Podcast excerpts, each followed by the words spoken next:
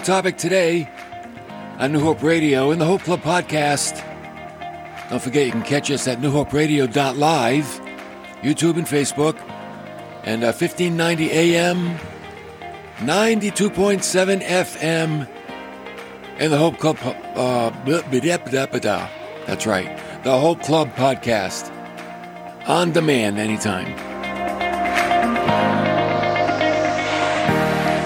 Today we're going to examine an aspect of Christianity that is rarely covered. Some might even wonder why we cover it at all. Well, I'll tell you why. This topic is important because, in the natural sense, it is the current through which life flows and waste is eliminated. It is the subject of blood. And we're going to see not only the value of natural blood, but the value of the precious blood of Christ.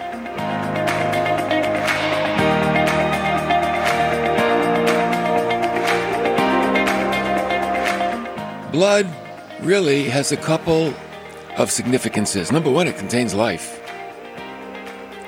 Number two, you know, it's also the symbol of relationships.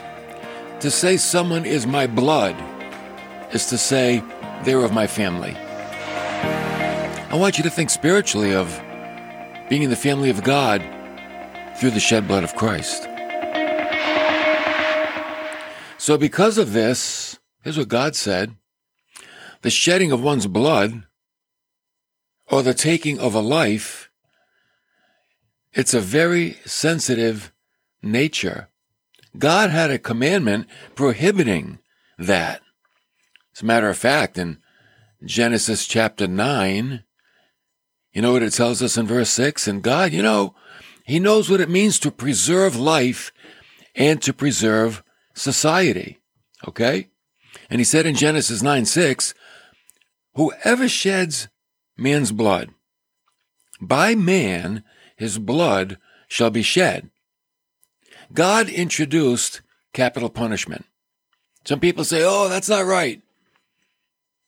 Well, God said if you shed man's blood, by man, your blood would be shed. And this is why. For, for in the image of God, he made man. Blood is precious. In the Old Testament, blood was forbidden by God to be eaten by his people. It's like you don't eat blood, you don't drink blood. God's people were prohibited from that in the Old Testament and Leviticus 17:11.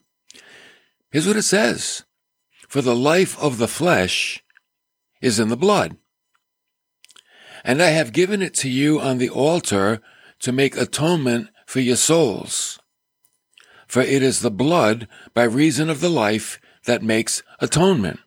So we know that through the Old Testament, beginning with Moses, when an animal was sacrificed, it was the blood of the animal that made atonement for the sins of the people. Okay? The blood of the sacrificial animal was that which, I'm not going to say it was the purchase price for their sins, but what it did was it pointed to the shed blood of Christ on the cross 4,000 years later. That was the purpose of the sacrificial animal and the blood in the Old Testament. It was a sign a picture of what the Messiah would do when he came 4,000 years later. So therefore, the blood belonged to God and should not be eaten by man. The blood belonged to God and should not be shed by man. Okay? That's why God protects the blood.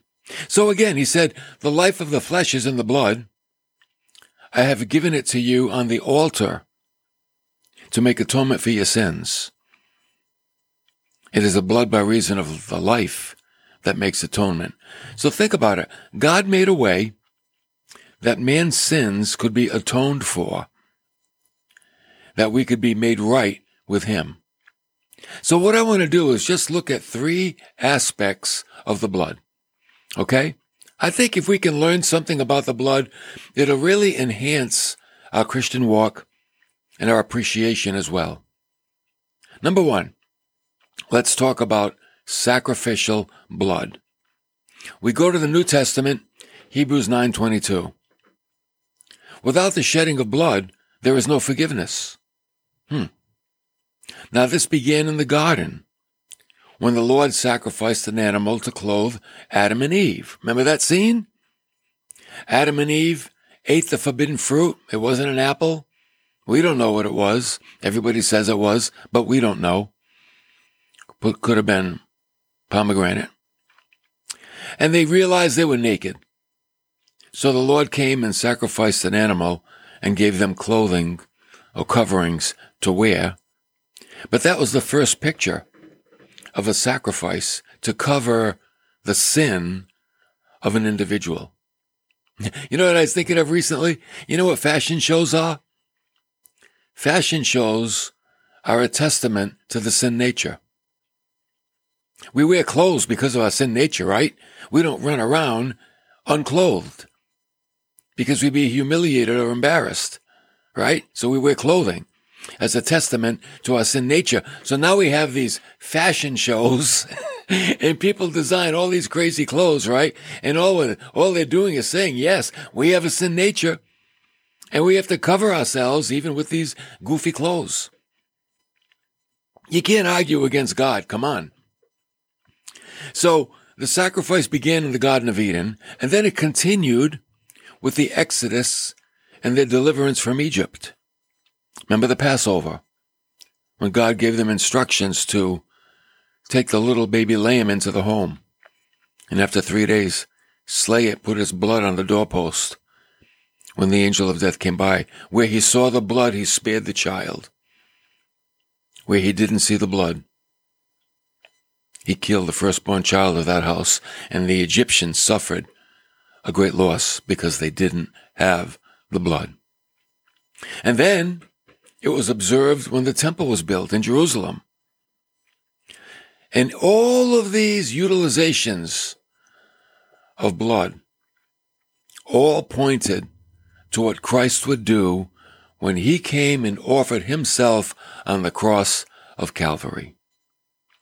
So the point is, shed blood has always been required for deliverance from sin and its punishment. Okay? So who can argue with God that the shed blood is not necessary when it came at a, oh, here it comes, cost to himself? Because it was the blood of the Son of God that really was the purchase price for the sins of the world. The Bible tells us in Hebrews 9:12, not through the blood of goats and not through the blood of calves, but through his own blood he entered the holy place once for all, having obtained eternal redemption. That's what Jesus did. That is the sacrificial aspect of blood. Okay? The atonement was in the blood. Now, secondly, let's talk about the cleansing aspect of blood. Do you know that blood cleanses? To cleanse means to rid of impurities. Now, this comes in the realm of the body, the soul, the heart, and the mind. Okay? Let's go back. Leviticus 14. The priest would cleanse a house where there was leprosy with the blood of a, a bird that was sacrificed. Okay? It was a ritual cleansing that they did. Okay? Leprosy was considered an unclean affliction. So the priest would go in with the blood of a bird and cleanse the house ritually. Okay. Now, but wait a minute. How about a cleansed conscience? Oh, this is the important one. The next verse, Hebrews 9:13. For if the blood of goats and bulls and the ashes of a heifer, sprinkling those who have been defiled sanctify for the cleansing of the flesh, how much more will the blood of Christ, who through the eternal Spirit offered himself without blemish to God, how much more will that cleanse your conscience from dead works to serve the living God? God knows the conscience is a vital part of our being. You know, the conscience gets people to do things good and bad. Your conscience will cause you to do a good work for someone. It could cause you to be helpful. It could cause you to be generous. But a conscience can also cause you to be guilty, to be ashamed. Some people take their own lives because of their conscience. But with, with the shed blood of Christ, here comes the breakthrough now. Listen. With the shed blood of Christ, the guilt is removed. Do you realize that there are people that take their own lives because of a guilty conscience? And if you understand what the shed blood of Christ has done, how it removes the guilt, no one has to take their life. No one has to sink that low into depression. It's really a matter of seeing Jesus for who he is. Because what he's done is remove the guilt from the heart.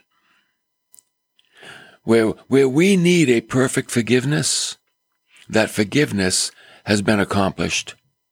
That's an advantage that the follower of Christ has in this world forgiveness.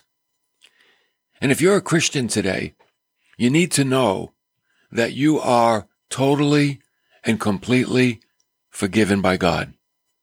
Okay? You're totally and completely forgiven. That your conscience has been washed. Verse 22 says, all things are cleansed with blood. And without the shedding of blood, there is no forgiveness. So the fact that in the Old Testament, Animals were sacrificed to show the people there is forgiveness coming.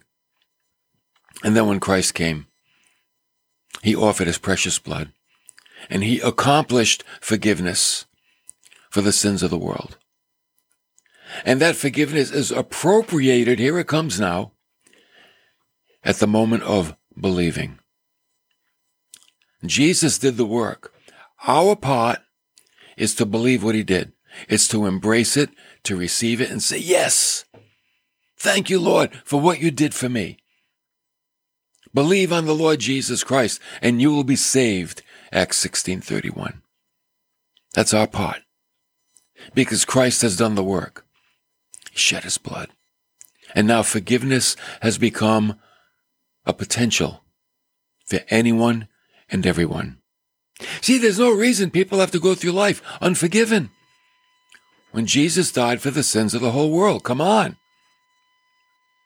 Hebrews 10:14 says, "For by one offering, speaking of Christ, he has perfected for all time those who are sanctified." Huh, by one offering. Which one? His body on the cross. And he perfected those who are sanctified. Who is sanctified? Sanctified means set apart. Who are they? The ones that believed. The ones that said yes to Jesus. Thank you for dying for me. Thank you for shedding your blood for me and atoning for my sins. And now I have forgiveness with God and everlasting life. We have a complete cleansing. Even the things in the future you haven't done yet, you're cleansed of them. You say, how can that be? Because when Jesus died 2,000 years ago, none of your sins were committed because you weren't born yet.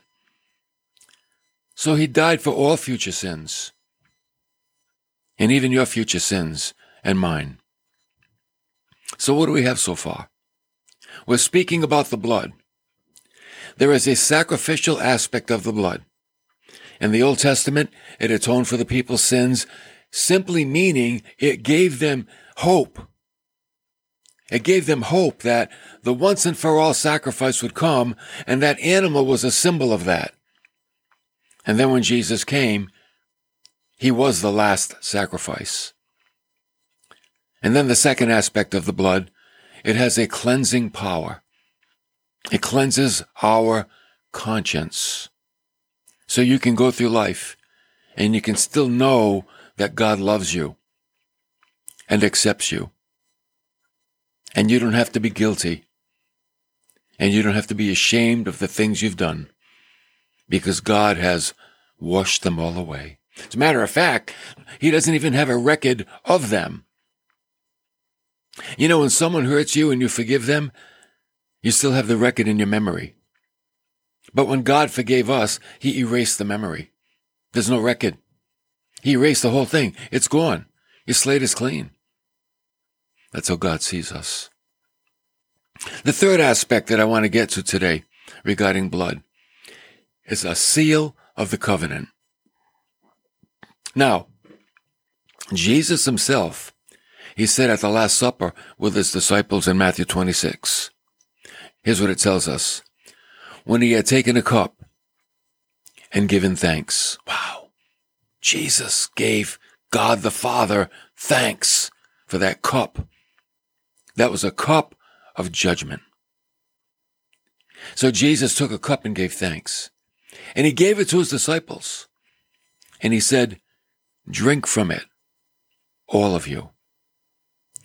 For this is my blood of the covenant, which is poured out for many for the forgiveness of sins.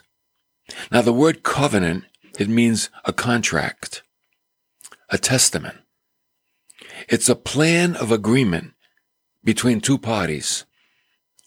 And who are the two parties in this agreement? God the Father and God the Son. That's who's in the covenant. It's not us and God. It's God the Father and Jesus Christ. They're in the covenant. It's a plan of agreement between them. And what is that plan of agreement? That whosoever believes in the Son of God has eternal life. That's the contract. The contract is, son, you're going to die for the sins of the world. And you're going to shed your blood.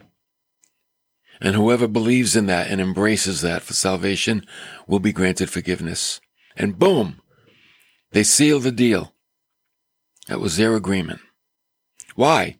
Because without the shedding of blood, there is no forgiveness of sins. Okay? So I want you to think about that contract. We are the beneficiaries, but we were not participants. It's God the Father and God the Son. Jesus said, I give you a new covenant. The new one was about his blood replacing the animal blood. That was the new covenant. And then in, when we get to John chapter 19, we have the final act of shedding blood. The final act where one of the soldiers pierced his side with a spear and immediately blood and water came out. Now that was a very interesting scene. When the soldier speared Jesus, blood and water came out. There's a medical doctor. His name is Dr. Stroud. And he lived in London in the 1800s. And in 1847, concerning the death of Christ, he wrote something. And you know what he wrote? He wrote that Jesus died from a laceration of the heart due to extreme agony and sorrow. The, the word used, which I'll probably mispronounce, is extravasated. Extravasated. Okay? Blood leaked from the heart. That's what that means. When blood leaks out of the heart, it's extravasated. Okay. Usually, when people were crucified back in the days of ancient Rome, a victim remained on the cross for several days as they died a slow death. But Jesus died within a few hours. I'm like, oh, how'd that happen? How did Jesus die so quickly when it took days? That was the intention to make these guys suffer. But Jesus died in a few hours. How did he die? His heart was literally broken and blood flowed out, causing his death. When the spear was thrust into his side, the blood and the water came out, but he was already dead. The scriptures tell us that. And, and the reason they, they didn't break his legs like they did the other two, because he was dead. But they speared him anyway, just for the heck of it, to make sure. But because he was already dead, blood and water came out. You could say that Jesus died of a broken heart. Remember when he was in the garden? He was under such pressure, Luke tells us, his, his, sweat was like great drops of blood. That the pressure was so intense, blood was coming through his pores of his skin. That's pressure. And now here he is on the cross, right? What's he doing? He, he's bearing the sins of the world. He's bearing the judgment of God. He's completely all alone. Father, why have you forsaken me? Suspended above the earth. The earth didn't want him. Below heaven, heaven didn't want him. Nobody wanted him. He's completely alone. His father turned his back on him. And his heart was broken and blood poured out. And when the soldiers speared him, the blood was just looking for an exit wound and it poured out. Can you see why we must take the blood so seriously? You know what Peter said? Peter said in 1 Peter 1:18, knowing that you were not redeemed with perishable things, like silver or gold from your futile way of life, inherited from your forefathers. No, there's nothing you could do to buy your salvation. He said, but wait, you were redeemed with precious blood as of a lamb, unblemished and spotless. And then he qualified it. The blood of Christ. That was the purchase price. The blood of Christ. Unblemished, no taint of defilement. Because there was never any type of sin in the mind of Jesus, on the lips of Jesus, on the hands of Jesus, the feet of Jesus, in the life of Jesus. Man, completely pure. That's how he kept himself completely pure and free from sin. Why? Because he knew what he came to do. He knew, oh, my blood. How can it atone for the sins of the world if I am not unblemished, if I am not perfect? I have to be the perfect sacrifice for those people. And if I slip up just once, I'm disqualified and the world remains lost and condemned. See what Jesus did? He did it for us. And why don't more people embrace that? I don't know. I don't know. Why? Why did you embrace it? Why did I embrace it? You know why I think? Because I believe we wanted it. I believe we had a desire to know. I think it begins with desire. That if anyone has a desire to know God, God will reveal himself to them. But those that have no desire, they remain in the dark. And like Jesus said to the Pharisees, you will die in your sins. Man. And that means that your sin, though Jesus suffered for it, that your sin is still I, gonna, uh, how, how, do, how do I say it? You have not benefited, benefited from the sacrifice. So you're, st- you're, you're still condemned. Your sin has still condemned you. And you're lost. See, when we're born into the world, we're born lost. And that's why Jesus said, you must be born another time, again, anothen. It means from above. It's the spiritual birth that frees us from the wrath that sin incurs. The spiritual birth. That's why you must be born again.